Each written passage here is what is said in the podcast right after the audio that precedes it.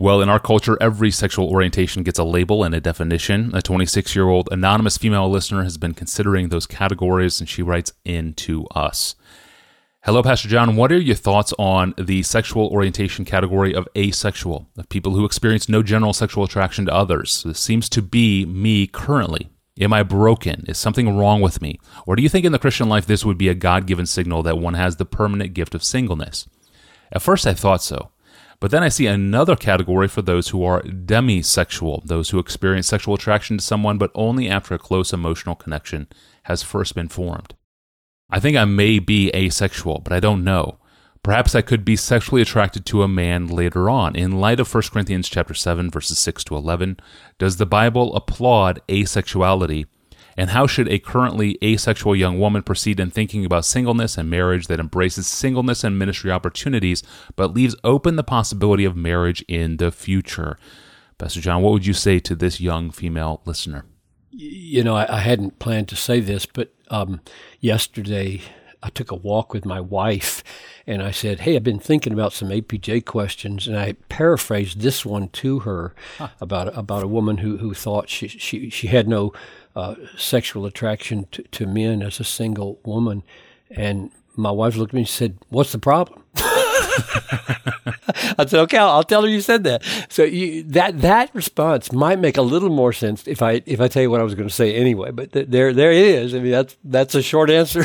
Yeah, it might be helpful to, to start by saying that the, the vast majority of marriages in the history of the world have not been based on romantic sexual attraction.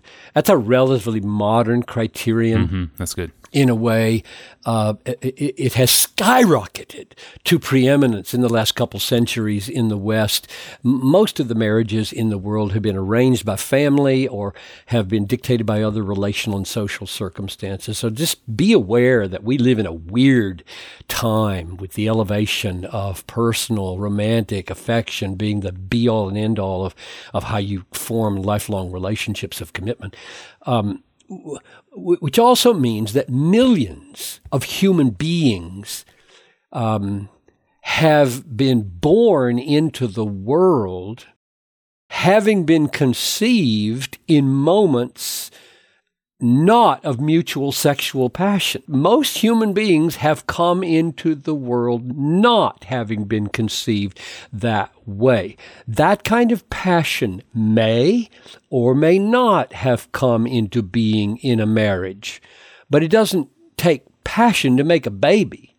To be sure, um, God has lots to say in the Bible about how a male and a female human being created in his image, should treat each other with respect and honor and purity in the unique callings of manhood and womanhood in the act of sexual relations.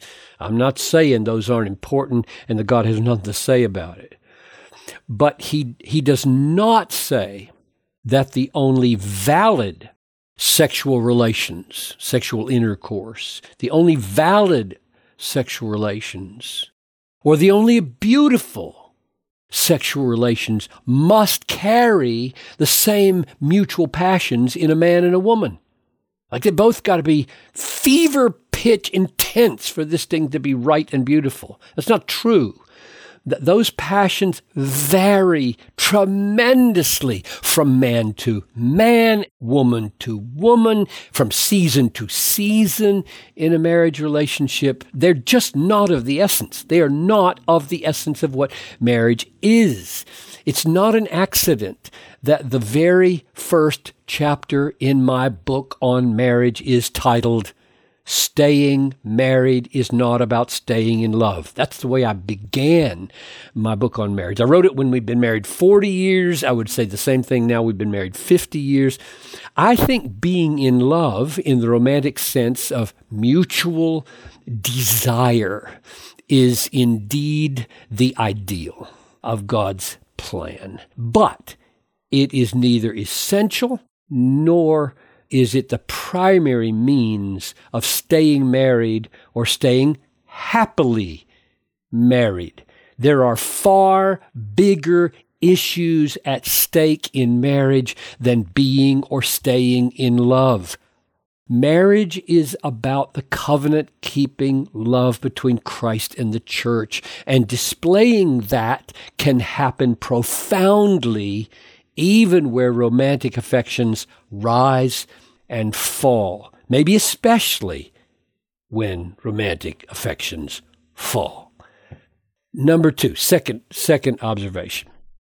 From what you have told me, I don't see your relative indifference to sex as a flaw.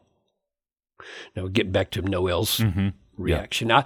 I, I would, I would need to know lots more to make a judgment like that. My guess is that you, I asked my wife whether she would say this. She said, sure. I said, my guess is that you are closer to the norm of how women feel about sex in general than the sexually spring-loaded and predacious women glorified as normative in the entertainment industry, which, which by the way, are almost all created by men who are always dreaming unrealistic things about women. So, so here's a key question for you. Can you imagine yourself spending the rest of your life living with a caring, mature, responsible Christian man? And do you have any desire for that to happen? Another question, do you ever dream about this? Did you, when you were a teenager, ever dream about this? Or would you just as soon have a, an, an ordinary uh, home of your own, maybe maybe a housemate, maybe not, uh, for the next fifty years, and you could very happily conceive of things that way? None of those is, is judgment questions. They're just knowing yourself kinds of questions. If you say no, I don't dream about spending my life with a man, then my question would be, just to clarify, has any man, real or imaginary, ever wakened such a longing in you? Mm-hmm. Do do sexual relations seem unclean to you when you imagine having sex? Does it seem gross? Now, I, you may wonder, why were you asking that question? I'm asking that question because I've dealt with couples. I'm thinking of one in particular that, that divorced within a year after I did their wedding. And she simply said, it's just gross. I can't stand it. It's gross. So she, she clearly walked into this thinking that um, she didn't know what she was in for and had a horrific issue to deal with from her, her past that she hadn't come to terms with. So, or does it seem boring? Does it seem frightening? Does, does a sexual relationship with a man seem beautiful? Does it seem godly? Um, does it seem like a necessary evil for making babies?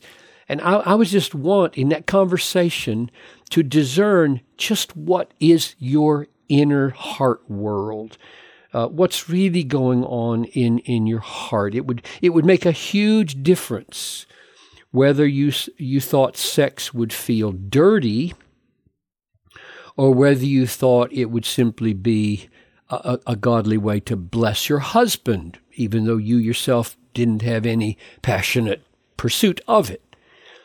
Maybe one story from my experience and a closing uh, encouragement. When I was madly in love with Noelle in college and desired everything about her, okay, sexually and every other way, I wanted her.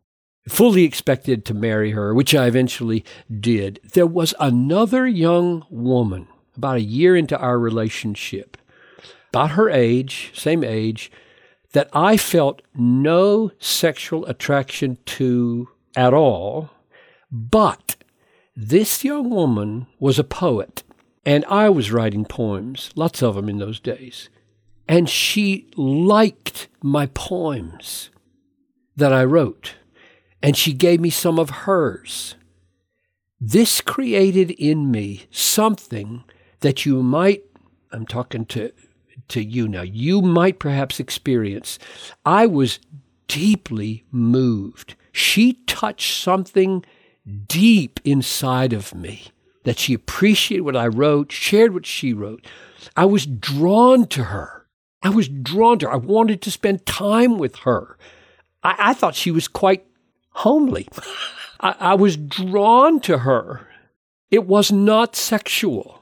I didn't I didn't even think she was pretty, but it it was deeper than that. I had to stop talking with her. I had to stop reading her poems for a season and sharing mine. Something was going on inside of me that was profoundly bonding. And now here's my point.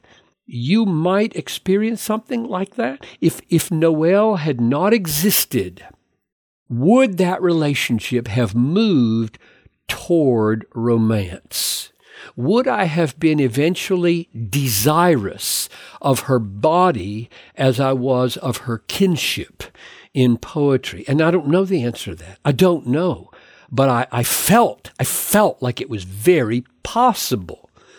So my encouragement is accept your present indifference to sexual desires. Just accept it. Like Noelle said, what's the problem? Seek to love and serve people with all your gifts. Be joyful in the Lord and mature and wise and strong and humble and honest. Notice, be a great, mature, deep sage of a woman. Don't, don't go out of your way to make relationships happen. But if a worthy man shows an interest in you, go with it in all purity until it's plain that there is or there isn't a sense of desire or a sense of calling to spend your life with him in a growing intimacy of every kind.